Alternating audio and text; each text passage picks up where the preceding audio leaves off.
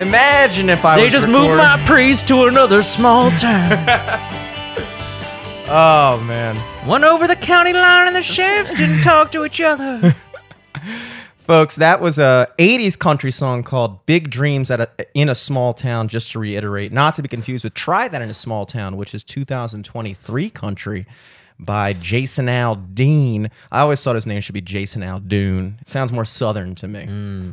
And uh, you were uh, postulating that this that's well, we were talking about two songs. We were talking about yeah, I thought you were playing that like um Richmond, like- north of Richmond. Yeah, that like diabetic lumberjack song. That song, uh, my dad and I were talking about this before. I don't have a problem with either, as you guessed. Look at me. I'm wearing a Coors Light shirt. I'm wearing a backwards fishtails hat. Do you think I dislike those songs? Of course not. However, I will and to say, be fair, I don't think I've listened to either of them. yeah, and I, I think that uh, I'm not going to bore you with the Jason Aldean song only because it's much more commercial. Mm-hmm. And you could probably, if you ever decide you want to hear it, you could easily hear it. You Well, because he's like he's a superstar already, right? Uh, yes. So yeah. he's basically just pandering to a demographic of people that he can grift money off of. That was what my dad was saying. He was saying that uh, he feels like the Jason Aldean song was much more like of a commercialized Mm-hmm. rebellion against like big corporate whatever. Well, here's the weird thing because there's also like corporation propaganda music, um, i.e., when they like exhumed Dolly Parton from her fucking grave to make "Working Five to Nine" Yeah.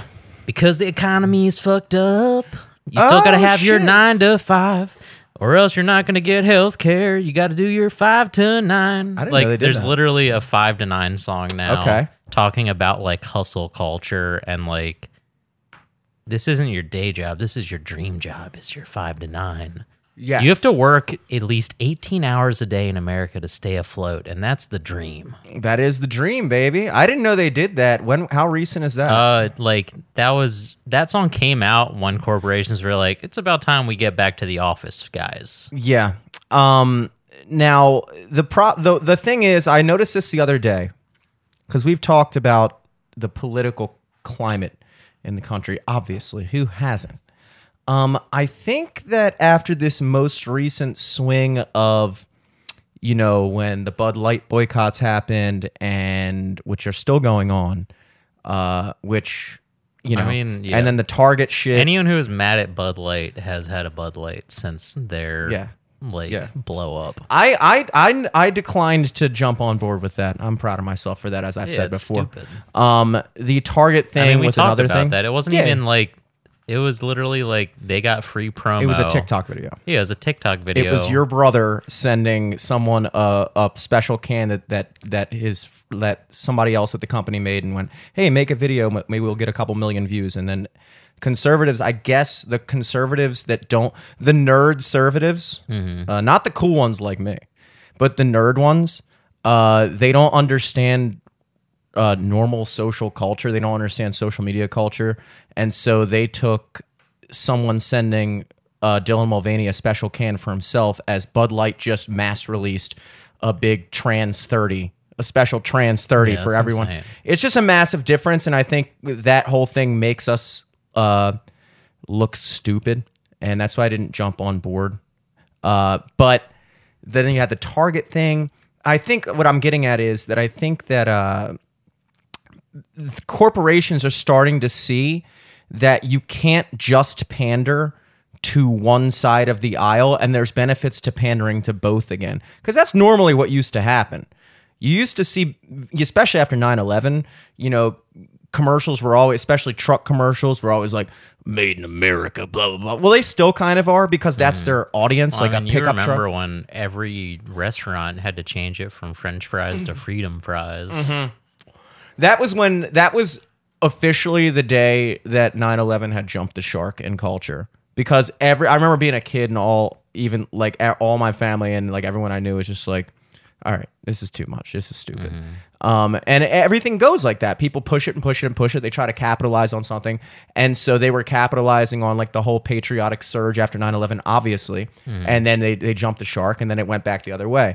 And I think what's happening right now is, like it or not, from my vantage point, and I think most people would agree, I do feel like mainstream media has tended to kind of pander more towards the left leaning narrative for the past 10 years in sports, in award shows, in movies, in shows, in everything that I've seen, at least. Uh, but I have noted, and commercials and stuff, which is what I'm talking about. But I have noticed there's been a couple, like Ford just put out a commercial um, that uh, came on, was coming on all day Saturday when I was watching college football, and it was like, "Who said trucks aren't made in America? Why don't you try asking someone from Michigan?" And then it's like, you know, Ford, we're all in on America. Those other guys doing stuff in China. And I was like, oh shit. Companies are starting to realize that like you can't exclusively pander to like the whole woke shit. Now they're pandering to the right side. I mean, and it's equally that's- corny. I don't think trucks have ever pandered to the the quote unquote woke left. Cars have I think though. no, all the big three manufacturers have always been like, we're made here and we're made by us Americans. Yeah, it, Built def- Dodge strong in America. they were the last one to go, I would say. Ford tough. But cars in general for a while you know you'd watch a commercial it's like a, a black dad white mom asian kid. You're like all right we're just we're just throwing in anything right now. It's like but like this I don't commercial know. stuck out to me as like damn they're really trying to push that angle more than i've noticed recently. I feel like it's i feel like i feel like the past two things with bud light and target have kind of proven to the market that it's like no we can't just alienate one side. And now I kind of like it less because whenever you pander, it just makes it feel like corny. And it's like, ah, no, now the pendulum's swinging back again and it sucks because now, you know, it's just a matter of time until, you know, I don't know. But uh, it's just something I've noticed. But Jason Aldean's song "Try That in a Small Town" I think is a good example of that, according to my dad, who thinks it is more of a commercialized thing. And I remember country songs. Speaking of Dolly Parton, that came out after 9-11 it was all about like being a soldier and stuff and it was like really promoting the military and it was like obvious uh, speaking of country the dixie chicks are no longer the dixie chicks as of 2020 i didn't know Yeah, that they're just called the chicks. they're now. called the chicks so add that to the list of Well, things that changed in 2020 because it was a lot They all they did too was just say like, "Hey, the war wasn't a good thing," and then Yeah. All of America got mad at them for some reason. Yeah, but also like I I was nine at the time, so I'm not going to be like I was against. Them. I remember being in fourth grade against. I don't fucking know, but but it is it's it's easy to look back now and uh, judge like the decision to go into Iraq, Iraq, Iraq. I I I don't know what way I'm wanted to pronounce it. I'm going to say Iraq. That sounds more like the Middle Eastern way to say it. Iraq. Um it's everybody looks back now and goes, "Yeah, that was such a bad decision." But during that time, it was like it was the mainstream thing, I would say. I feel like it was almost like a bipartisan thing to for the most part that people were like, "Yeah, let's fucking do this." Even though it made no logical sense because we had just gotten uh, attacked by Al Qaeda, who was based in Afghanistan, and then we were Yeah, like, we, didn't even, we didn't even go to Afghanistan. we kind of did, but we it had nothing to do with the main thing, which was invading Iraq and overthrowing Saddam Hussein, who had nothing to do with anything. And they were like, "Yeah, he has weapons of mass destruction," and everybody was like, "All right." And then we, and then he died, and then it didn't have anything. It was mm-hmm. like, so what are we? And then we stayed there for like twenty more years Yeah, you know and it's like at the time it, it like i think the dixie chicks were like counterculture for coming out against the war at the time because it's hard to imagine but the mainstream culture of the country was like super pro military pro america Yeah. 20 years ago. And now it's kind of the opposite. Now it's almost counterculture to, to support cops to support the military. And then again that kind of swings back. It's hard to imagine that in 20 years that could be the opposite again you know? But um so i'm starting to notice maybe that jason aldean song is kind of like record companies sitting there and being like yeah, you know, there's this like, you know, this whole market of people that are fed up with all the bullshit. So let's like mass produce a song. Um, so I can see that. I will, however, say about the Oliver Anthony thing though, it seems much more organic. He was on Rogan. I watched the whole not I watched two clips of it, which is the best you can do on YouTube anymore with the Rogan experience, unfortunately. He's exactly my age. That was cool. He was like, Yeah, man, I was trying to do music forever. I'm 31. I was like, Dude, I've been trying to do music forever, and I'm 31. This guy's authentic. Um, and that's just, you know, I think there's a difference between um, a pandering song that is clearly done for commercial success and a song that appeals to a large amount of people organically by someone who probably didn't even know this song was going to get one fucking view. You know, I highly Yeah. doubt. I mean, eh, I don't know how organic it was. what you think? The shit came out where like I don't know. I forget if it was like the Daily Wire, like one of those weird news websites, uh, like sent out a representative to film that video for him to make it seem organic. Hmm. They shot it in the woods and then put it online, and then like twenty to thirty different like conservative influencers reposted it within a couple hours. and days. Weird. I didn't know about that. Yeah. Okay. So I think I think somewhat organic, but then turned into media backed. But how did they seem how- organic. like you're a guy you're Oliver Anthony, right? Nobody knows who the hell you are. Yeah. You're 31 years old, you live in some like coal mining town, you work at like uh, you know, something nobody lumber yard or something.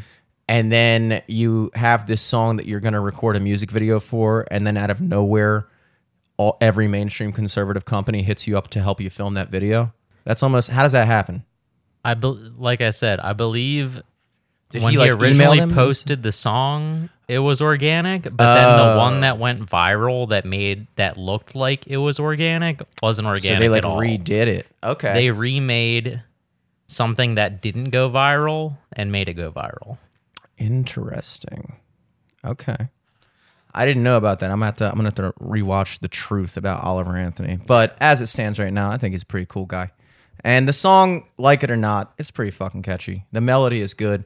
Um, I don't know how much success he's gonna find in the long term, only because all of his songs are just acoustic guitar and singing, which I think mm-hmm. is crazy to think that like Well, like also like the weird fan base that got built up for him overnight already hates him because like a video came out where he was supporting Biden. Oh yeah. So like within like a week of popping off, he already got canceled by the right because they're like, "Wait a second, you made a song about hating welfare babies. I mm. liked you, but you said you liked Biden. Mm. That's fucked up. You've gone too far now." I've caught wind of that. I have caught wind of people saying that he is apparently like pro Biden. So Well, I don't know about now, pro like- Biden or just like pro like not completely right wing. Well, now like blue checks are like he's a CIA. He's CIA because he was hmm. sent to infiltrate the right and da da da da. da. Some dumb shit. I wouldn't put it past the CIA, but as it stands right now, I might be getting psyoped. But uh, anyway, folks, that is the difference between those two songs and the song that we opened up with Big Dreams in a Small Town by Restless Heart, some 80s country, a forgotten decade in country, if you ask me. Uh, live from the studio, I am Jimmy Selesky. America Laser. and uh, we're coming at you post Labor Day. It is officially, uh, well, I guess it's it's it's edging towards fall, yeah, we're almost in fall. but it's like a million degrees outside. Yeah.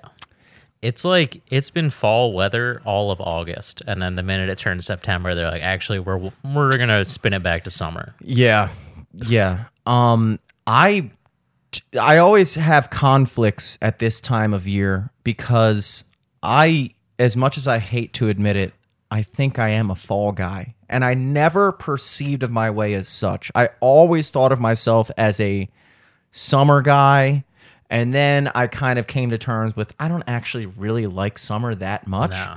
And then I was like, oh, you know what Just it really the is? majority of your life, you had off during summer, so you associate summer with, "Ooh, I can do whatever I want." Exactly. It was almost like teachers petty to not prefer summer to every season because it's like, what do you like? School? Yeah. Your favorite season of the year is fall when you're back to school. What are you, a nerd? Clearly, you got to like summer. Then I've been out of school for 14 years. So I think I can let that go. I think Yeah, it's, I think it's safe to let that go. My life does not change basically at all. From in fact, I work more in the summer now. Mm-hmm. So now I'm almost a nerd for still liking summer. Yeah. What do you like your job? You nerd. Um, then I thought I liked spring, which I do. Um, but I think I'm a transitional month guy. I think I'm mm. trans when it comes to seasons. I like the transition from obviously nothing makes you happier than when it goes from winter to spring. You're fucking stoked. Everything's getting warm again. But this odd thing happens, like we're talking about with the political stuff, the pendulum swings. You almost get a similar feeling when you can start it feeling like folly again. Mm. You know where it's headed. You know where it's headed is nowhere good. You don't like the winter. Who likes winter? That's a weird one. I will accept any of three of the four answers fall, spring, or summer, but liking winter is weird. I'm gonna say it. I like winter more than summer. But where does it fall in your top four? I'm definitely. I think I would have to say fall, then spring, winter, summer. All right, that's fair. Yeah. That's fine. As long as winter isn't your favorite. I would say spring first, but spring is just like it fucks me up with allergies. So like mm. it starts getting me fucked up, and then I'm fucked up for the whole summer, and then it finally chills out in the fall. Yeah. And then you get like two months of winter where there's no pollen, and then all of a sudden, like July 14th, there's pollen again somehow, spring or June 14th, or January. spring like saying spring is your favorite season is like saying blue is your favorite color. It's like, yeah, obviously blue rocks. Yeah. But, you know, you got to be a little bit more creative. You can't make blue your favorite color. Um Go with even though it it is pretty much everyone's favorite color if they really admit it. Like you see a nice blue, you're like that might be my favorite color. But, you know, green. I got to say green. Green's good. I love green. There's blue in there. There is blue in You're there. getting yellow too. You're You're, getting a little two yellow. for one. Boom. It's a it's a It's a deal. It's a, it's a good deal. Yeah. It is a good deal. Green's a good deal. Liking winter is like saying black is your favorite color. It's like, dude, you're dark. Yeah. You're weird. Although I will say, black is definitely one of my favorite colors. Yeah. Unfortunately, For Um, like clothing. clothing, uh, Clothing, designing anything. shit. Yeah. when you're doing like graphic design uniforms who doesn't like when their team wears all black uniforms it's sick and it works with everything. Black goes with everything. There's only two things that go with everything. Black white. And for some reason i've never been able to figure out. Asian. asian. Um blue jeans Blue jeans go with anything. blue jeans But go with everything Here's the hack: black jeans. black jeans Black jeans. You could wear those at a fucking black tie event, and no one's gonna be the wiser. it goes with things that haven't even been invented yet. Yeah, you can. I've literally worn black jeans to like gala events, Mm-hmm. and no one notices because you have a fucking suit jacket on top that's black. So they just assume like, oh, those are the pants for the jacket. Yeah. It's a good way of sneaking being casual. Yeah. While like it's like people Not that even casual, just comfortable. comfortable, casual, but it also it gives you a certain amount of edge when you Mm. wear black jeans. It's like from afar you look just like any other person. Mm-hmm. But then when people get up close, like, oh shit, this guy's wearing jeans? I didn't even know. This guy's low key, low key right now? Mm-hmm. That's nuts. So, yeah, I don't know. Fall, winter. Uh, we're here. I do think Labor Day came a little bit early. I'm still I'm still not completely processing it's Yeah, over. usually they you know they see the shadow and it goes back in the hole for a couple Yes. weeks. My pool is I guess everybody's pool is closed now. Mm. I didn't go to the pool once. It's the worst. Well, you pool guys' record. pool like never opens. Ah, Like that's the main thing. it for a while it was pretty bad during COVID, and I let them have it because they like basically like okay, you don't want to have the pool open during 2020, fine. They tried to make it like a 2021 thing too, and that was when I sent them a snarky email and was like, "So we're getting like some credits back since this is like one of the amenities that we're paying for." Not the worst argument in the world. Yeah. And it's but it was snarky. Actually, no, it, your rent's going up. Yeah, actually, we're raising rent eight percent. Oh, it's not what I thought We're you. shrinking the pool by three percent. It was especially snarky coming from me, who never uses the pool ever. Um, but yeah, another. I, I'm going to the beach this coming week, and like I was saying, this is always a conflicted time of year because I want to start getting in fall mode. Like I see my Halloween cauldron coffee mug in the back of my cabinet, Yeah. just ready. I see my jack o' lantern that's always on my coffee table, Mm-hmm. still there, and I'm like, now is your time, dude. It's about to it come. makes sense. But I can't get in fall mode before I go to the beach. The Ren Fair is back, and I saw people going to the Ren Fair. Mm. And I was like, dude, I love the Ren Fest. Surprisingly, I love it. too hot for the Ren Fest But right now. you can't go to the Ren Fest in the Can you beginning. imagine of, how sweaty everyone is there right now? Oh my god, you're already dealing with the. I mean, sorry, Ren Fest people, but you guys aren't known for your hygiene at the very least. Mm-hmm. I mean, I don't even know what to quantify, how to qualify Ren Fair people. It's just, I I I could see that demographic being smelly. Let's just put it that Oh, way. let's just get this straight. There's booty and titty sweat across all the spectrum over there. across all spectrums. Um, and I don't think anybody would disagree with me there. But to have to go there during Labor Day, it feels wrong. It's like it would be like going to like uh Christmas Wonderland in like October. It's like, dude, it's you're just you're jumping the gun. yeah. Like I know you're happy Ren Fair is here. I'm happy too, but you got to have some patience. You can't it can't be a hundred degrees and I'm going to the beach next week. That's really the main thing. The fact that I'm going to the beach this coming week and you're at Renfest, slow down. Yeah. You're making me feel weird for being at the beach. But And that's it. I mean, that's really it. that's really it. Oh my god. Um, speaking of matters of principle, uh, I feel the need to to call this back to the desk.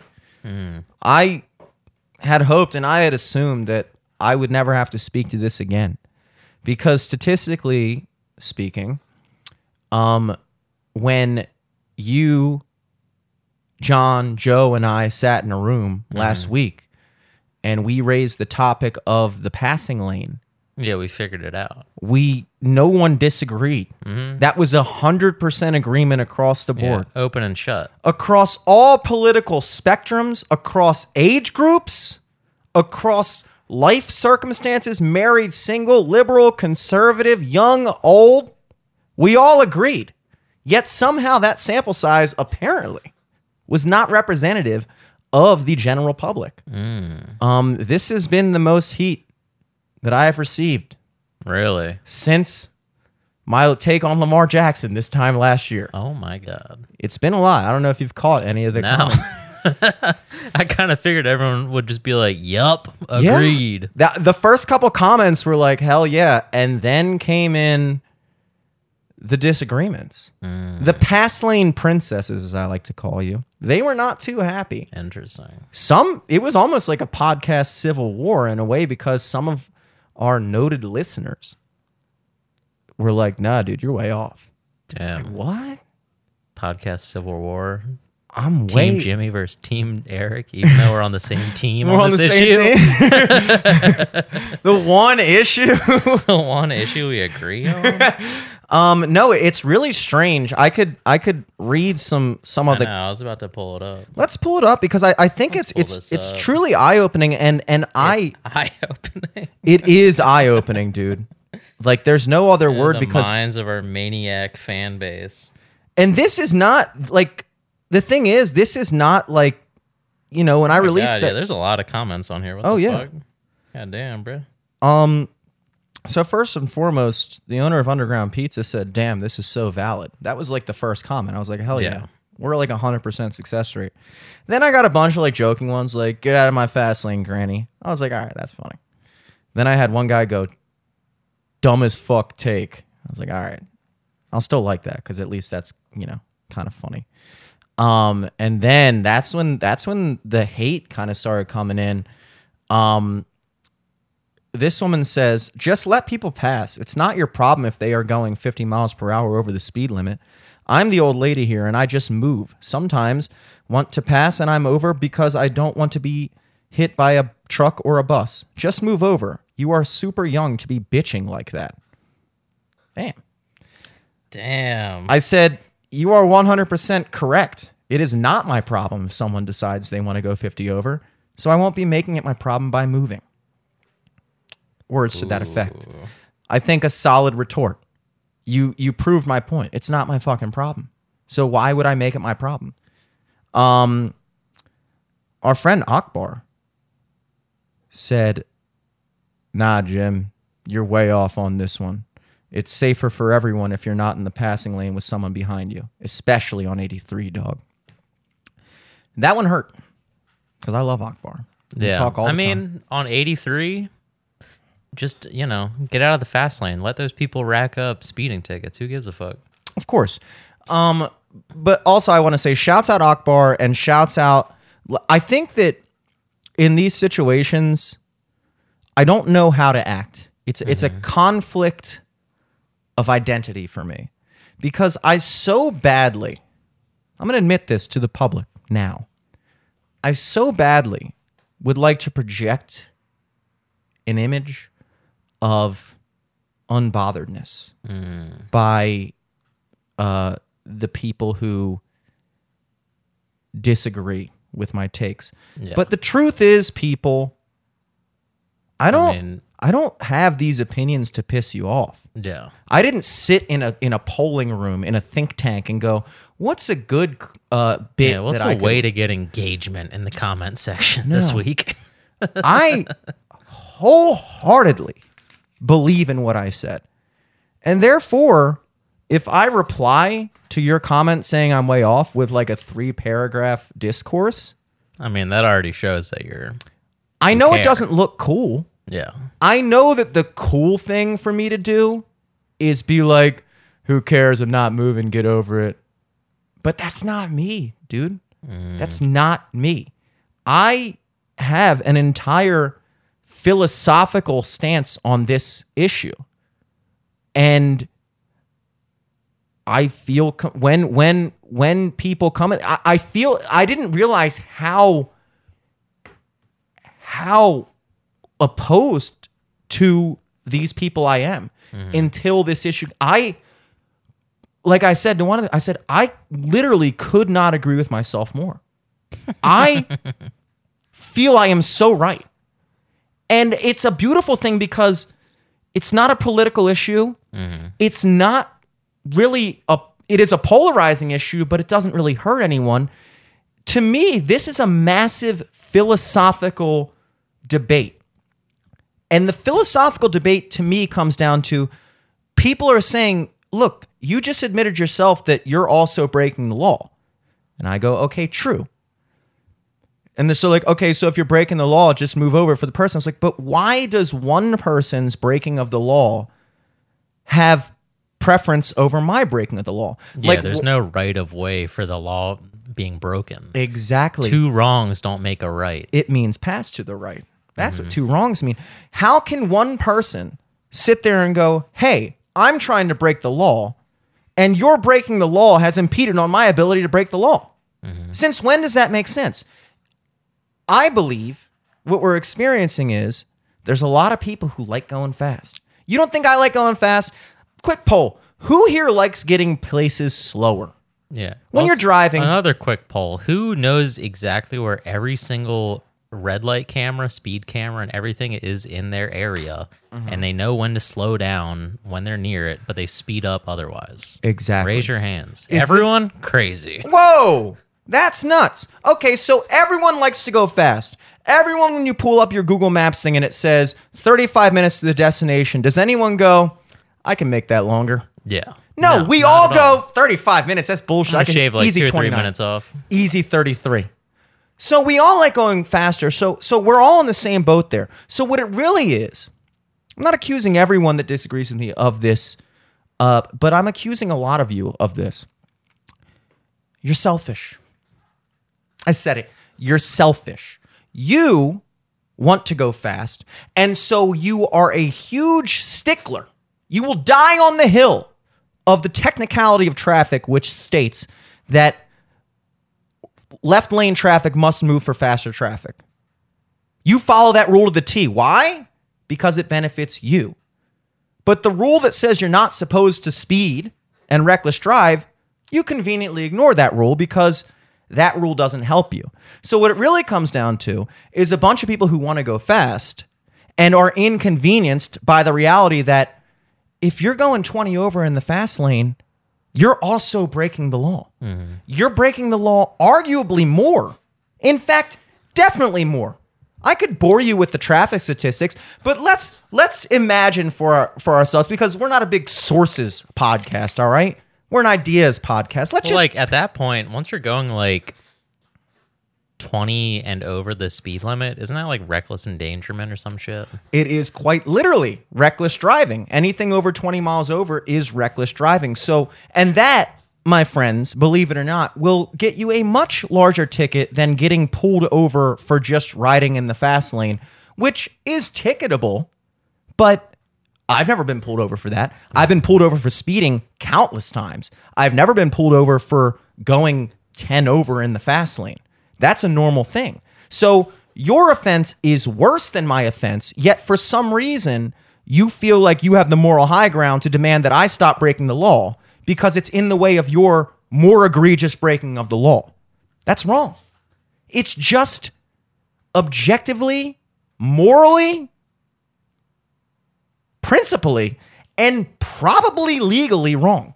It's a false argument. Yeah, by me letting you pass me in the fast lane, I'm an accomplice to your crime. Mm. Very good point. Very good point. Didn't even think about that, but I, that could certainly be argued in court. Yeah, literally could be argued in court. It's it. I think what happens is people they don't they they you, like I said before they they're unable of thinking outside of what benefits them. Also, I think people are so proud of themselves for knowing this to be a fact, and this happens a lot. just like projecting the image of like I'm a goody two shoes and I'm better than you because of the and Mm-hmm. because I I let people go around me. Well, yeah, exactly. It it, it just it, it it really has infuriated me, and uh, not infuriated, but it has invigorated me to to to fight back. I I like I said, I mean this this I, I think it's a I think it's a good I think it's a good topic, and uh, I just I flat out think you guys are wrong. I flat out think you guys are wrong. I would love to argue this with somebody uh, on the podcast. Um, uh, but until then, I think it's safe to say that any sensible person I know, and it's not every sensible person, but it's it's just it's just a matter of principle. It's just a matter of principle. So again, I'm surprised by the backlash, but uh, you know, I think that's awesome. I think that's awesome that uh, there was any any note noticing at all. So that's nice. Um, bringing it back to more relevant things because I do I do want to tap into I believe if I'm not mistaken you had a story that is Oh, yeah. chilling in that cooler over there on ice. Oh, yeah. Which is probably melted by now. It's definitely melted, and uh, honestly, I wish I had more progress on it that I could tell you. But Oh, no. Uh, so the other the other week, you know, we are just hanging out in in the house, you know, house owner tings, and we're chilling in the kitchen. We walk back out into our our little living room, and we see a little mouse run across the floor Uh, run across from one side and then just starts to hide under the couch.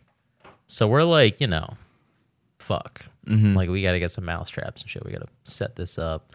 I found I tried to make like a makeshift trap at first. I got like a big bucket and then I had like a ramp to go into the bucket and then I made like a diving board that with peanut butter on the end of it. And I like I balanced it so it was like balanced on there and I put a little bit of tape so that once the mouse got to the end of the diving board to eat the peanut butter, it would fall into the bucket and be trapped. I can't help but picture the Tom and Jerry cartoon where Yeah. Jer- they have a similar trap and then t- Jerry's like doing like bounces on the diving board, like, and then does like a perfect dive, and then like gets out. Dude, you're laughing, but I've caught a mouse like this before. Really? yeah. caught a mouse like this at my parents' house before. wow. Um didn't work this time at my house, so I was like, fuck it, I'm gonna get some humane traps. Well, the city mice have seen that before. Sydney mice They're have seen the bucket the bucket diving board gag Yeah. before. So, you know, I stepped it up. I got some humane traps off Amazon, set those up. They're the kind that like, you know, it captures them but doesn't kill them. Cuz I didn't want to kill the little tiny baby mouse. You, don't want to kill the mouse. I Uh, agree with that. So like a night or two after I put them up, it's like 12, 12:30 at night. I hear a snap and I hear a mouse freaking out downstairs. I'm like, Oh, wow. fuck. Like, I don't want to deal with this right now. But then all of a sudden I hear like just a bunch of banging downstairs, a bunch of like and I'm like, "Oh, he's probably in the trap trying to get out." And he's like, you know, screaming for help. and then just like like a bunch of shit. So I'm like, "Oh my god, I got to go check this out." Like Whoa. go downstairs, trap is empty. But there's Wow. like poop around the trap. So I'm like, they were at the trap. But I bet, here's my theory. Called his buddies and his buddies let him out of the trap. So I I don't think that's a crazy theory. I don't think that's a crazy theory either because I hear a noise. So I go out into the, the living room. I was in the kitchen. Go out to the living room. Don't see anything. Don't see anything in the traps. Hear the noise coming from the kitchen this time. I'm like, are these motherfuckers in the kitchen? I was just in there. Walk in the kitchen. I realize that the noises are coming from our drop ceiling. I turn my head to look up, and I literally we have a fluorescent tube light in the ceiling, and it's just all drop ceiling around it. Mm-hmm. I see the silhouettes of three mice running across the fucking light in the ceiling, Oh, and wow. I see like the ceiling shaking from them freaking out, running around Holy shit. and like the tiles like bouncing in the ceiling and I see they're fucking scramming across the top of the so I'm freaked out, adrenaline pumping. I go to bed being like your adrenaline going. I need to get kill traps now. yeah. I need I guess I need a cat and I need or a dog or something Yeah. to kill these little rodents. Mm-hmm. And then I put in a quote for a fucking exterminator cuz I'm like I'm not fucking dealing with that. So your humane phase is over. My humane phase is completely over. over. I hear back from the exterminator the next day, and they're like, "Hey, it's going to be like four hundred fifty dollars to come out once, and then a return visit to pick up all the dead shit." I guess, and I'm like, four hundred fifty bucks, way too much. yeah. Moving on with killing the mice phase. Boom. Okay. Buy a bunch of kill traps. Buy a bunch of bait. So now you have like buy a bunch of little like smelly tea bags. What do the tea like- bags do? Up them, they stink to mice. I guess Oh, okay. Mice don't like tea. they don't like the tea. Mm, interesting. Um, so I put a bunch of those around the house. What if you have British mice? setting up dude? the kill traps. and- Oh, oh shit! I'm gonna be fucked. You're fucked.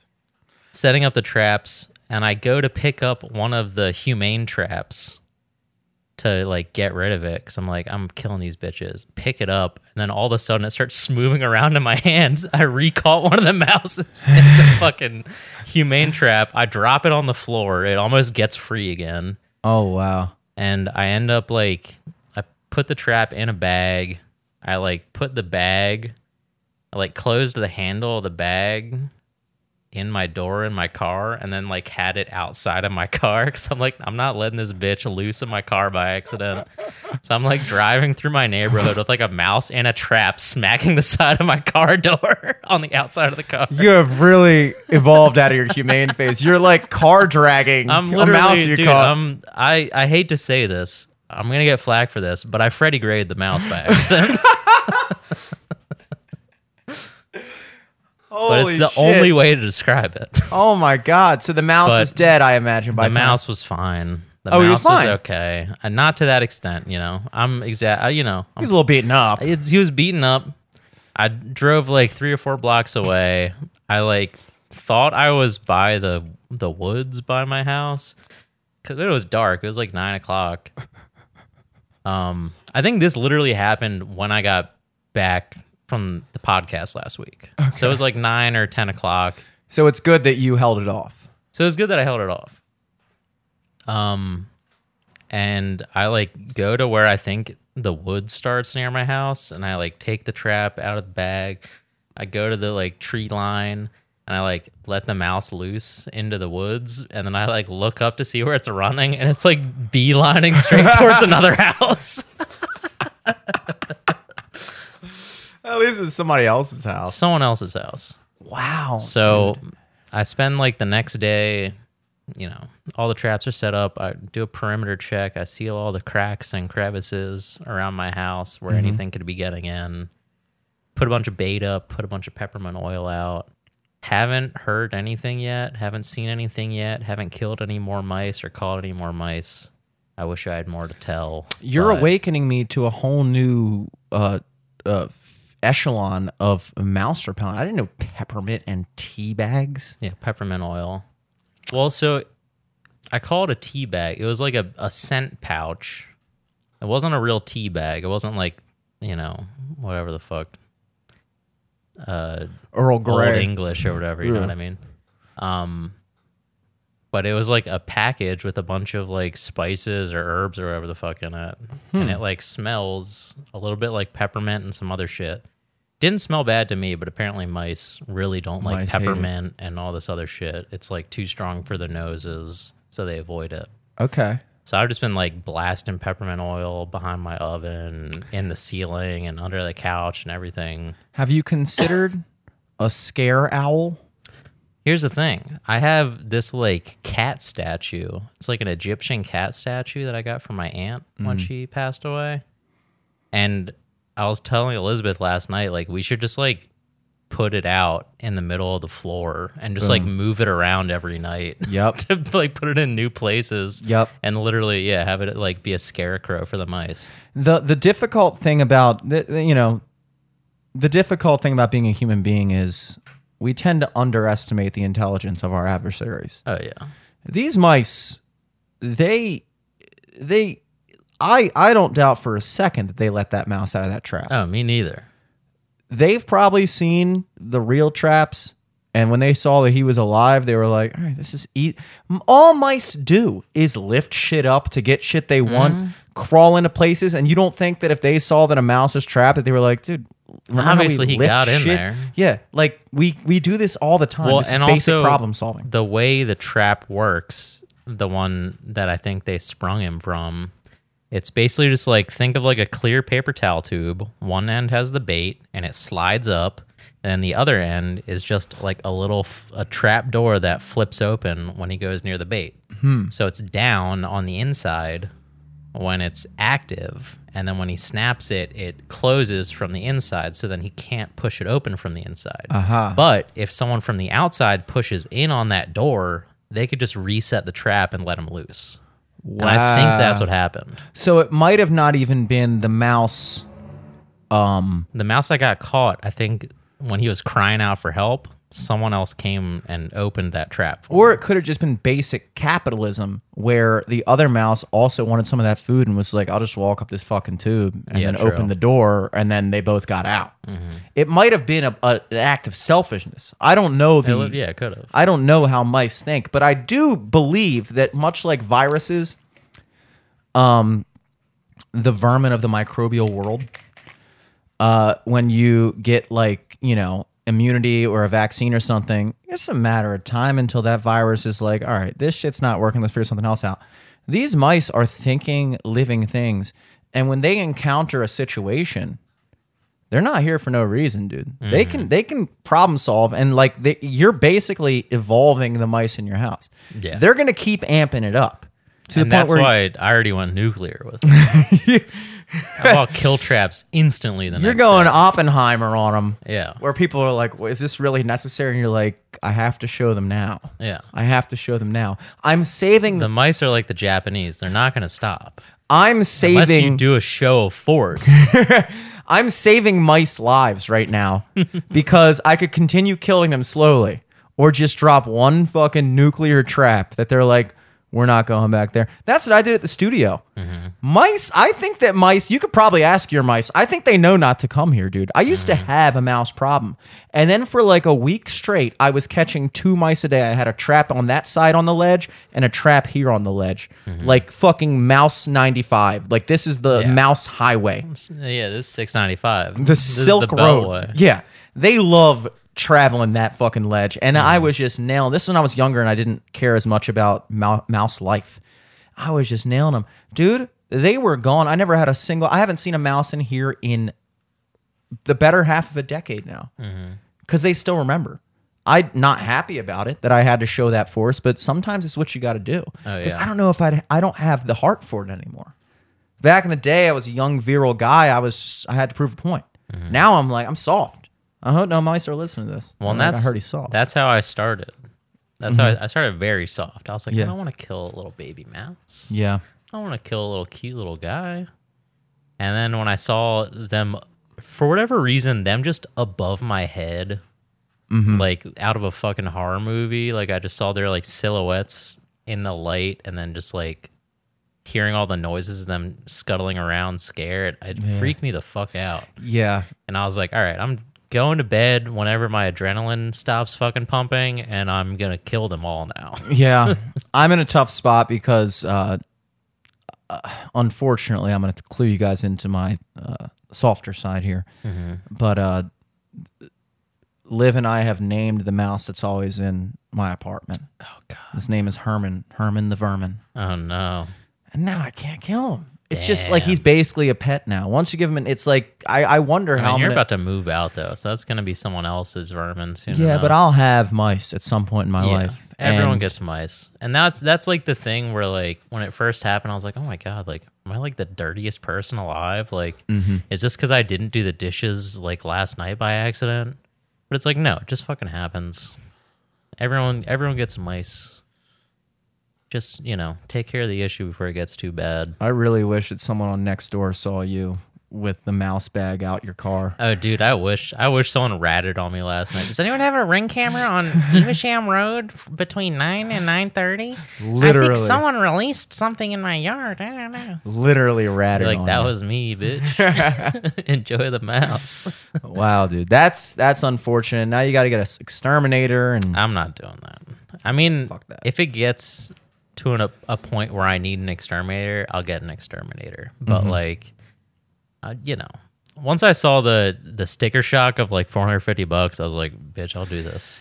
Like, I bought all the shit and it was like 30 bucks. I'm like, okay, just, 450 bucks. though. yeah. I mean, wild. because that was, and that's for the two trips. To be fair, I think it's like one visit they come to set the traps and bait, and then they come back to make sure the problem is going away and to clean up dead shit. I guess. Mm. I think you um you could get a cat. You could borrow a cat. Mm-hmm. And um Someone offered to borrow their cat to us, and then they got COVID the same day. damn. Damn. Yeah. Uh, speaking of mice and COVID, I saw an article that apparently they can carry it. Mm. Coincidence? Damn. Coincidence? You don't think the mice already thought of that? They were like, I hear he's going to get a cat from this people. Let's fucking go over their house. Damn. Um, That's fucked. well, that is worth the wait. I can't believe that. A tale of two, I don't know, just adversaries. Um, A game of cat and mouse. literally a game of cat and mouse. I was just gonna say get the smell in there. I always kind of had a fantasy of of having like a, s- a pet snake that would roam free. You know, just mm. like a snake Dude, yeah. that just wanders the house. I mean, that would be crazy. But also, like, I can totally imagine me putting a snake up there and then, like, you know, forgetting about it. And then three weeks later, like, a giant fucking snake because he ate all the mice Oh, and they get big as shit. And then all this, now you got a snake problem. now you have a legitimate python in your Yeah. house. You're like, God damn it, this totally backfired. um, I yeah, that was it. That was that was the story I was holding off on. No, it's great. It's great. That's a good story. It's good that people know about this. These are things you have to deal with when you have a home. Mm-hmm. Because my situation in an apartment is there's nothing I can do.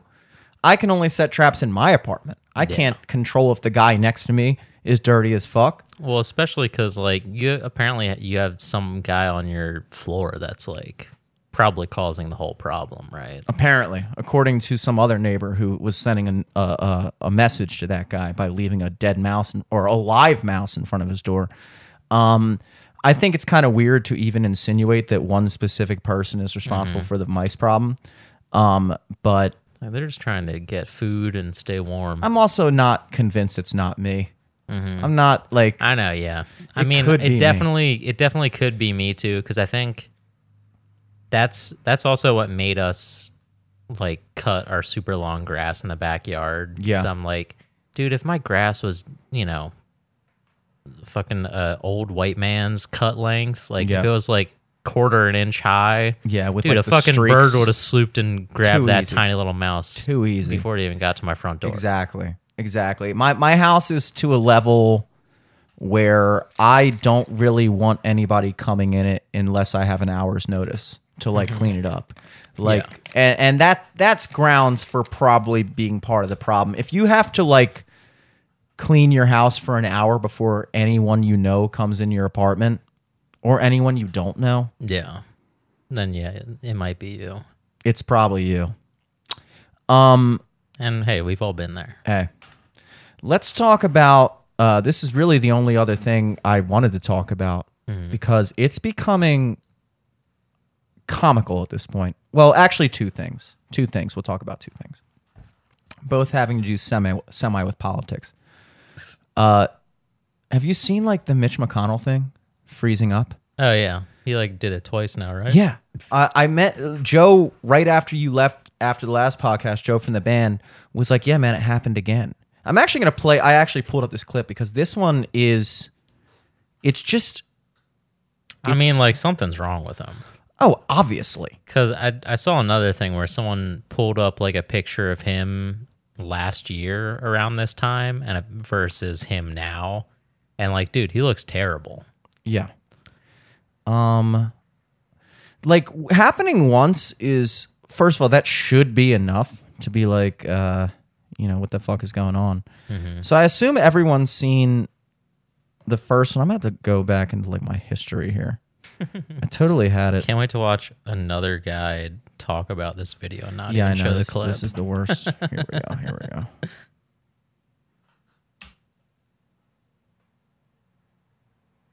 Attending physician for Congress is reporting Kentucky Senator Mitch McConnell's in good health following his second freeze up in two months. Last week in northern Kentucky, McConnell failed to answer a reporter's question and instead stared off without speaking for close to 30 seconds. Tuesday, his office Know where that shared happened? a letter happened from in Dr. Covington. Brian Monahan. Really? McConnell So that was across from an where I was in Ohio. EEG, and a comprehensive neurology assessment. The doctor said there are no signs of seizures, stroke, or neurological disorder. Yesterday, the 81 year old senator spoke on the Senate floor. Now, one particular moment of my time back home has received its fair share of attention in the press over the past week. But I assure you, August was a busy and productive month for me and my staff. McConnell has said he feels fine following the episode. All right. um, so once again, folks, as you imagined, of course, you weren't actually able to just see the fucking clip because that is Yeah. apparently against the rules of the internet now. You are only allowed to see information through the lens of someone else telling you what happened, and that is a larger issue that I will not delve into at the moment. Um, but at a certain point, first of all, I didn't even know that he I didn't even know that he spoke to that. That little last part of the clip was actually news to me in real time, real time news.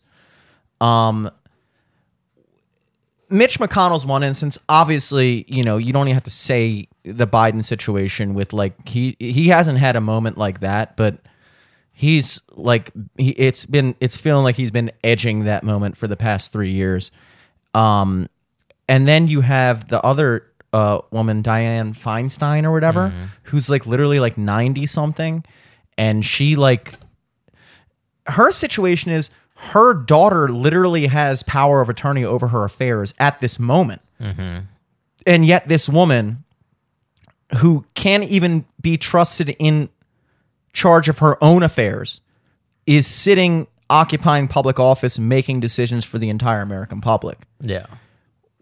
It's a weird situation we're in um, to see a guy like Mitch McConnell who I, I never really paid too too much attention to politics up until recently and even then like the establishment Republican Party even just I just I, they they annoy me um Yeah, because I but think I mean, it's just sickening to see like all of the leaders of this country be like weekends at Bernied by a fucking corporations and lobbyists. One, that that is base that is exactly what I was getting at is if the clip wasn't being talked over by some person um her his staffer like while he was freezing up was like uh should we take another question like blah blah, blah. like how do you watch this happening Mm-hmm. twice in the past month maybe even less than that could have been even been in the past Well, and these are just weeks. the public ones. yes like, these are the public ones This probably happens every day for those staffers. Like, you know what I mean? Well, yeah, that's a good point too. Um, the uh, let's let's observe the statistical likelihood that the only two times that this has happened in the past month have happened to be in the 10 second moments where they happen in front of the public. Now, you could make the argument that when you're in front of cameras that it it raises you to a higher level of alert and stress and therefore it might cause it more often, but still when it's happening when That might happen if it's like your first time in front of a camera. But Maybe, These people have been yeah. in front of cameras for like probably more than half their lives. But this is his like 90th billionth time in front of a camera. Yeah, exactly. He's been talking in public since probably before they had cameras. The guy's like almost 90. yeah. Um it's it you it's such a blatant um exhibition or illustration of what's really going on, which is that you have these vessels basically is what these people have become. Guys like Mitch McConnell, Dianne Feinstein, in my opinion, Joe Biden. These vessels that are basically there because of their name and whatever else goes along with just their established their their level of establishment in that position where now they are completely uh I don't even know what the word is. They they're not even really there. And then you have all these other vultures that are basically feeding off of their I'm I'm sounding dramatic right now, but in a way it's kind of accurate. They're like parasites that are feeding off of this dying thing. That like okay, Mitch McConnell is established. Mitch McConnell just based off of his uh, track record and establishment alone is going to keep getting voted into office. He doesn't even know what the fuck is going on at this point, but we can all kind of latch on to him because ourselves individually don't have nearly the level of notoriety to occupy this position, but Mitch does. So we'll put Mitch in there and then we'll all be able to just basically control things from behind the scene and use him as a puppet. Um it's it it's almost it, it's it's crazy that all this is happening all at once. I, I I don't know if this has happened uh, this often in other points in history, but there was another incident where uh, a tweet was posted to Joe Biden's Twitter, and it was like, "When I ran for president, blah blah blah blah blah blah," but it it wasn't posted from to Joe Biden's Twitter. It was posted to Karine Jean Pierre, the press secretary. Um, but she was writing it as if she was Joe Biden because she obviously runs Joe Biden's Twitter account. Yeah. And so, much like how sometimes I'll accidentally share a story to my personal page that I meant to stare, share to the podcast page, she's occupying her personal page, but also the president of the United States' page. And she just forgot to double tap that icon before she tweeted some fake bullshit tweet that Joe Biden was even un, wasn't wasn't even aware of that was going out to the public mm-hmm. and she's just playing the role of president to the public. I mean, but I mean, that's such a, you know, smaller malfraction, if that's the right use of that word. Because it's like, dude, like, all presidents have speech writers, all presidents have press secretaries, all president, they don't all, like, at the, the, whatever, uh, presidential review, whatever the fuck they do every year, where they give a speech like they that's not just them riffing off the top of their head you know what i mean like For the most part, yeah. yeah I would Uh, argue that that doesn't necessarily apply to Trump, but I get what yeah, you're saying. but like outside of Trump, 44 other presidents, 45, I guess, you know, because he Mm-hmm. was 45, but now there's 46. yeah, 45 other, you know, maybe not all the way back to George Washington and fucking. yeah. I don't know if I Lincoln was or running George. Washington's Twitter, but I get what you're saying. But like, yeah, like fucking Kareem Abdul Jabbar probably doesn't run his fucking Instagram account. You know what I mean? Like, it- Well- it, should be expected at this point. I Like, guess, um, that's not really a big gotcha.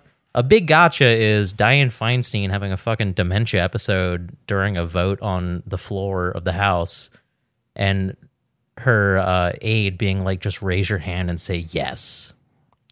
yeah, That's okay. bad. I, I agree with you, and I'm not trying. someone accidentally tweeting from a they're not the account they meant to tweet it from that's not yeah, that's it's nothing It's I, that's okay. literally nothing I wouldn't- i'm gonna say that okay, okay. I would say this. there's literally nothing with that I agree with the uh, mitch mcconnell the the head of the gop or whatever the fuck the gop whip or whatever the fuck they call it him not being there mentally and physically that's bad. It fits into uh, i'm not raising the whole i didn't raise the whole Karine Jean-Pierre thing because I am trying to be as as much as I can uh, balanced as possible as to not alienate people on either side of political law, which is why I'm talking about both the Oh, House Minority Leader. newsflash that's never happened yeah, I'm trying to be like, hey, it's happened on both sides of the equation here. Um, I'm not saying that the Karine Jean-Pierre accidentally tweeting as Joe Biden from her own account is this like revealing like uh, conclusion to a conspiracy theory. Um, but it is just another coin and a drop in the bucket of kind of just illustrating what's really going on, which is that you have these and, and and even to your point about how like yeah that probably has been the case for all presidents. And like i was saying i would argue that it probably wasn't nearly as much the case for trump um, which a lot of people would say was a worse thing because maybe they didn't want Trump to be completely unfiltered speaking his mind on Twitter. And maybe it's better that you have some staffers carefully concoct the perfect statement in any situation. Um, but you also lose something with that, which is authenticity and a real, actual connection to the person that you voted for for president.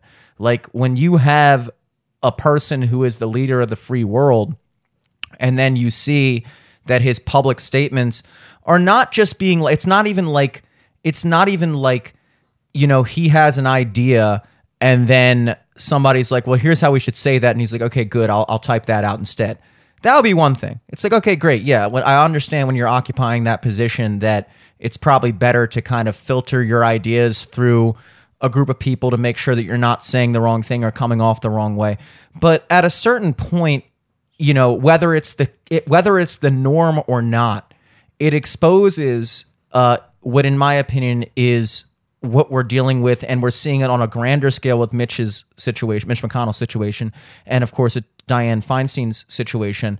Um, but it exposes the reality which is that how in control are these faces that are the people that are on your ballot versus how in control are the people behind them that are really the ones that are writing the speeches and communicating to the public on a daily basis via social media and who is really president I, mean, then if that's the if that's the case you're bringing to the table, we shouldn't have to worry about the press secretary. Then you should be worried about like executives from the fucking Silicon Valley Bank that got you know bailed Oh, yeah. out or whatever. You know what I mean? Like it it's not a fucking Yeah, I'm not accusing Like- Karine Jean-Pierre of running the country Yeah. either. I'm saying that exactly what you're saying. It's like there are interest groups that are exercising their will on our political uh, process via these empty vessels. Um, and I think you'd have to be silly to to look at that empty vessel. And now it's especially when it's becoming so glaringly apparent. The fact that Mitch McConnell at the end of that clip, which I didn't even know he did, comes out and instead of being like, look, this is the second time this has happened in three weeks, and clearly I'm dealing with some stuff. And I'm speaking to this. Uh, he's the House Minority Leader for the Republicans, and I'm saying like that's a situation where you got to come out and say like, dude, I got to step down. Like, it's one thing if you're like, you know, the manager of like, uh, uh you know, in any other job, even that, in I can't think of any other job where a person could be that like unable to perform the basic duties of just speaking um, without freezing up in an obvious like you're battling old age and stuff like that, and still instead of being like, yeah, probably it's a good time for me to like back down. And I think even in Kentucky they have a setup where if somebody steps down, um, from a from a political position during their term, that the governor uh can appoint a new person to occupy that term, but the person that he appoints has to be from the same political party. Mm. That's something I've heard. So it's not even as if if Mitch McConnell were to step down that he would be replaced by like a Democrat or something. He would just be replaced by like the next guy in line in Kentucky for the Republican Party. So so the fact that he's trying to maintain this thing where it's like this is normal, don't worry about it. It's not normal. It's not normal. And it's weird that like some shit like this can happen and people I mean, people are alarmed, but it's like it, it's gotten to the point of comedy. I mean, this like you're it's so glaring in your face that these people are just voice boxes. Like Okay, great. Yeah, if it is the normal thing for presidents to have staffers do all their communications, that's great. I would argue that's not really that great of a thing though. I would argue that probably if if you voted for a president, you want to hear what they're thinking and not what their staffers are thinking. I would argue that I would argue that he probably doesn't even know what is being tweeted on his account on a daily basis. I don't even think that these tweets are run by him and that's pure speculation, but from everything I've seen, there's nothing that stands out to me as like, oh, this is a guy who's in control of what's going on. All I've been able to pick out is that to me, it seems glaringly obvious that you have a person just like with Mitch McConnell and Dianne Feinstein in Joe Biden's situation that is there because of the name recognition, mostly because he was Obama's vice president, and also even more mostly because he wasn't Donald Trump. Because, like I said before, that election wasn't Joe Biden versus Trump. It was not Trump versus Trump, and not Trump won. Um, and so now you have this guy who, like, all I'm saying with the Karine Jean-Pierre thing is like, it just, I don't know, it, it, it's, it's weird that it's become so normalized that even when it gets drawn to people's attention, like, oh, well, that's just what it is. And it's like, I mean, okay. I remember I was in a argument with not an argument, but like debating with somebody like a long time yeah, ago, and they were in an argument. An argument. An argument. A R Y O U M E N T argument. Um, and it was a kid that went to our high school whose dad is like a congressman. I was talking about something or other. This is back in like the election of 2016 when I was saying that I wasn't pleased with how Bernie handed handled the whole getting pushed out of the primaries. Um, and he was like, "Well, that's just you know that's just politics, man. That's just what you do. That's just how it works." And I was like, and I was even talking about this with with uh, Lucas the other day, where I was saying like you know, my whole issue, I guess, with Bernie, who I, I do like as a person, was I think people were met with kind of that harsh reality of like at the end of the day, you're serving the party. Um, like it, it, there's no other way to argue it. When you sit there and run an entire campaign on how corrupt and wrong and everything wrong with the country your opponent is for an entire campaign, for an entire political race, and then when you lose, you basically pull a full 180 and go, well, actually, we had to vote for this person. It's like, and then people would say, like, well, you got to do that for the good of the party. And it's like, okay, but what is the purpose of politics? Is is politics for the good of the party or is it for the good of the people? When you're when politicians are making moves um, that ultimately their number one priority is is to benefit the party then it shows a clear conflict of interest because I don't think if you ask the average American citizen, hey, do you care more about um, the benefit of the Democrat or Republican Party, or do you care more about just the overall well being of the country? And if that means that it has to hurt one or the other parties, then so be it. But then you have these politicians where they run against each other and are calling each other out for their flaws. And then the second one of them uh, wins, then every other politician completely 180s and in full support of that person that they all swore was the worst person ever, simply because it's who the party picked. And you could say that's politics, um, but that doesn't make it a good thing. And I think I think we're watching right now uh, on full display that I don't think we know. I don't think we actually know who's running the country right now. And and I would also argue argue that we did know who was running the country 4 years ago. We might not have liked it, but at least we knew who was running it. Now, like it or not, I don't know what the fuck's going on. I mean, I'm pretty sure, like, up until now, most presidents have been at least there, or like most most politicians have been mentally there. Yes. For whatever reason, like it might have been because of Trump. Like the people who are in their those positions didn't want to give away that power just in case someone like Trump filled that vacuum. Mm-hmm. And I kind of get that, but it's like at the detriment of all of us. Well, yeah, it, it goes to It's not show good. it goes to show you how much uh, money is tied up in these specific people that no matter how bad they get, people all the people that have money invested into this politician are like, we can't we can't relinquish this position. We have to keep it, or else we have to plunge all our money into someone else. So let's hold on to it as long as we can. So to wrap everything up, um, yeah, it, for anyone wondering if this is normal, I promise you it's not, and it it really is pathetic. It's really it's really pathetic. Uh, but you know, not saying anything bad about Mitch McConnell or Dianne Feinstein or Joe Biden, even on a personal level, on who they are as people. Um, you know, but you know, if my grandmother, who I love very much, was occupying political office, I would think there was probably something wrong with that because she has fucking dementia. She doesn't know what the hell's going on, and my father is in, tar- in charge of her affairs. And if you find yourself to be a 90 something year old woman in political office who whose daughter is in charge of her own affairs because she can't be trusted to manage her own affairs, perhaps you should relinquish your political position. If you find yourself in political yeah, if office, you've, if you've given your your power of attorney to someone else, you should not be a leader. If you can't drive yourself, if you've had your license taken away, Mm-hmm. you shouldn't be a political leader. If you go to the the early bird dinner special, if you find yourself Pepper at Peppermill, Mill. yes, if you find yourself at Peppermill, You should not be a leader. you might be out of office. Um, folks, thanks for tuning in to yet. Uh, we'll see. You know, 100% of the room agrees with that uh, point we just made, but we'll see if we're shocked by the larger than two sample size that we're appealing to. Uh, not much larger, but apparently large enough to get some backlash. Um, uh, any plugs? Um, nah, not right now.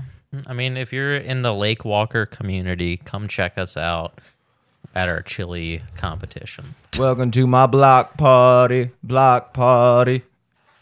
Um, yes, that's awesome. Chili cook off going against Bobby Flay. I think you can take him. Yeah, I'm beating think you Bobby can take Flay. him. Um, folks, busy week uh leading up to a not busy week. Um, because next week I'm not doing much. But this week I will be at Ampersea, um, Thursday, September 7th. Usually they're pretty much all Thursdays, except for next one, because I'll be in Ocean City, as I'll tell you about. But uh, Thursday, 6 to 9, September 7th at Ampersea and Fells Point. I will be at Nacho Mama's on Friday, September 8th. I usually do my first Saturdays there, which I did, but I'm also filling in for a Friday this week, September 8th, 4 to 7 at Nacho Mama's in Towson, not Canton, Towson. Uh, Saturday, September 9th, pulling the old double header. I will be down in Arbutus uh, on the west side, which I rarely find myself in Baltimore County down there in Arbutus at Heavy Seas Brewery from noon to 3 p.m. on Saturday, September 9th. I believe they're doing some like type of wing fest or something. So that Heavy Seas, that's the beer. Hell yeah. That's their brewery. That's sick. Um, and I will also that evening be in Gaithersburg in the world famous Kentlands at Vine Alley, 7 to 10. That's Saturday, September 9th, Heavy Seas, 12 to 3 p.m., and Vine Alley, 7 to 10. Um, if you are someone's grandmother, I will be at Mercy Ridge this coming Monday. little, uh, you know, that's a private gig, but you know, if you happen to have a relative in Mercy Ridge, let them know. They'll probably forget about it, but let them know. Um, I will be in Ocean City this week, and then when I come back, I will be at the Water Street, uh, something I don't know what it's called, Water Street Tavern or something up in Havre de Grace from five to nine. Dom's old coworker from Ruth's Chris works there now. Got me a gig. He also apparently thinks I am huge nice. because he has been stressing. He was like, dude, it's a really small place. Please don't promote it. We don't have enough room. And I don't have the heart to tell him that, dude, you don't have to worry about that. I think we'll be good. Uh, but it, it's flattering that he is really making an effort, unlike every other bar I've ever played at that's like, please bring people. We need money. This guy actively does not want me to promote it um, because he just he's just afraid I'm going to pack the place out and and uh, I hope he doesn't lose any sleep at night about that because I promise you it won't be an issue. Um, other than that, at Sophomore MD, I believe we're we're you know me, Eric, the band, we're working on a little uh, thing for you, little uh, acoustic uh, little concert thing we're gonna put out at the end of the month. Uh, that's in the works. Uh, but at Sophomore MD across the board, at Jimmy Selesky, at Eric Glazer, yes, sir. and of course at LFTS Podcast on everything. Till next week. Peace. Peace.